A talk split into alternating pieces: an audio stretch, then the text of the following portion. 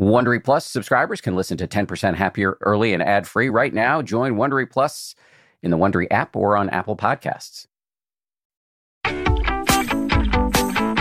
From ABC, this is the 10% Happier podcast. I'm Dan Harris. Hey guys, it's Friday, so we're dropping a bonus meditation. This one is from the peerless George Mumford, who's a terrific person. This meditation is also available in the 10% Happier app, along with a bunch of meditations specifically designed to help everybody through this fraught moment in history, specifically as it relates to race. George is a world renowned meditation teacher. He's written a book called The Mindful Athlete, and he has worked with some of the best pro athletes on the planet, including Michael Jordan and the late Kobe Bryant. In this meditation, George talks about how to sit with fear, not lose yourself, and act with a clear mind. Here we go. George Mumford. Hi, this is George. Welcome to this meditation session. When we get into this I, me, or mine, where it's all about me mode, that is usually coming from a place of self centered fear. Once we recognize that, then we can realize, okay, it's fear. We're not seeing things clearly and we're seeing things in a way where we feel threatened. And so once we understand that, and once we recognize, okay, this is just a mind state, it's like I got on the fear glasses, so everything I see is going to give me a feeling of, of, fear. And it's interesting because I read in a book uh, where they use the acronym of fear as false evidence appearing real. It's not the fear that's the problem, it's the shutting down, it's the closing off of the heart and of the mind. And so what we need to do is just step back and to observe and go back to the basic fundamentals of, you know, why am I seeing things the way I'm seeing them? Is there one thing in here I can control? And usually that is yes, we cannot control the the stimulus, but we can control the response. It's more about stepping back and not being identified with what's going on, but just saying, even if something is a mistake or viewed as failure, it's not who I am. It's just an event. We can step back and say, okay, let's let it go and begin again. So as we begin this meditation, settling down, sitting um, in a relaxed posture, just to tune into the body as a whole and scanning down from the top of the head. Our temples, space in between the eyes, the nose, uh, the mouth, the tongue, coming down the back of the head and feeling the back of the neck, coming down to the the shoulders and the underarms, the whole arms, the upper arms, the lower arms, the sternum and the chest, the belly. Coming down, just relaxing. The pelvic region and the pelvic girdle, the genitals, the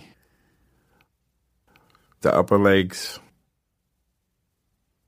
the knees, all the way down, the lower legs, the feet, and the toes, the ankles, just feeling the whole body,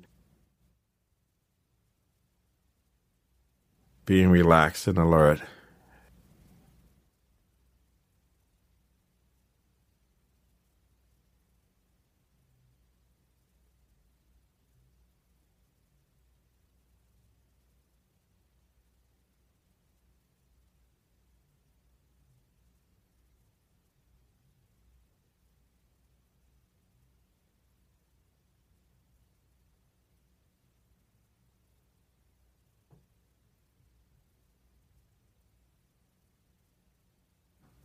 As we breathe in and as we breathe out, we can feel the body as a whole.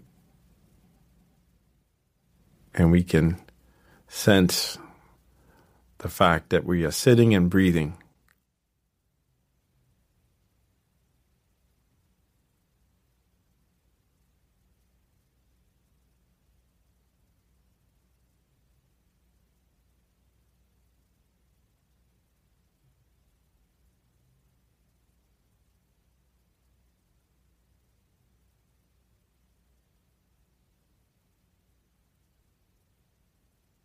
We're just settling back in this relaxed, alert receptivity of allowing all the objects to come and go, and allowing ourselves to be with wherever we most vividly experience the breath.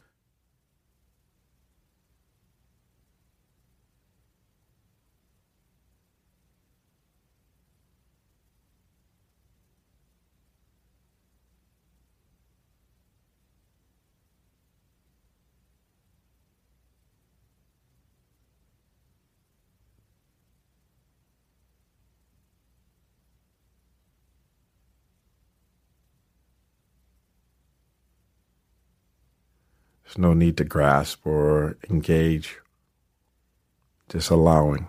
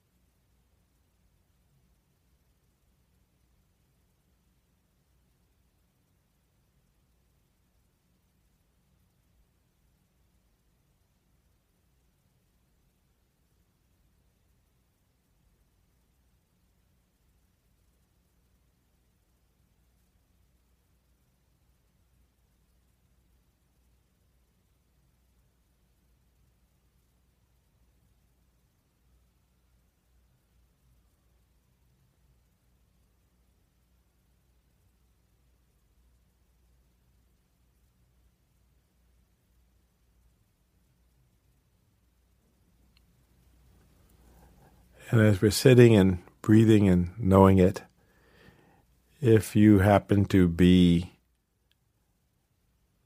distracted by something that is pulling your awareness away from the body and the breath, you can create space for it by just allowing it to be there. Just tune into the body and see if there's a way of feeling the sensations of that thought or that sound, that image.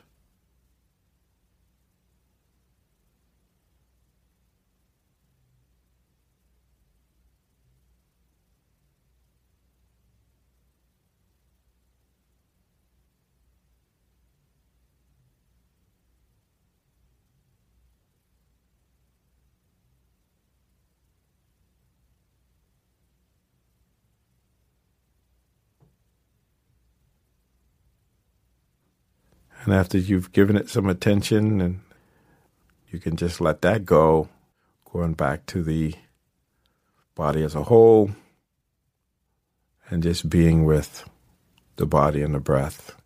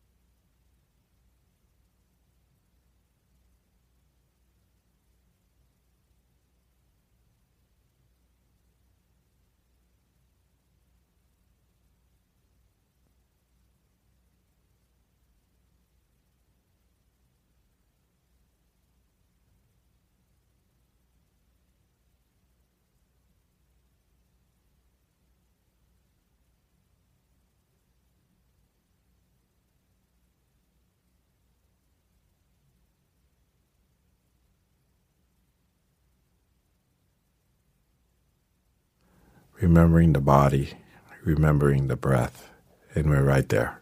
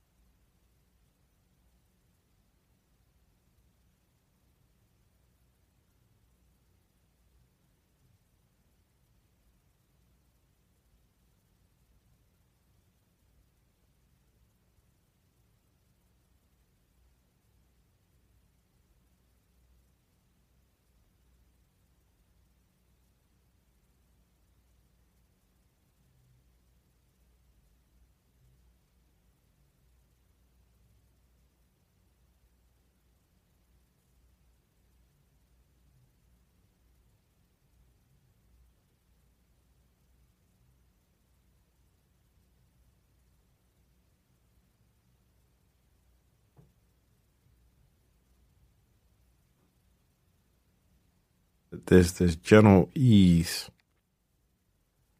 this gentle resting and allowing,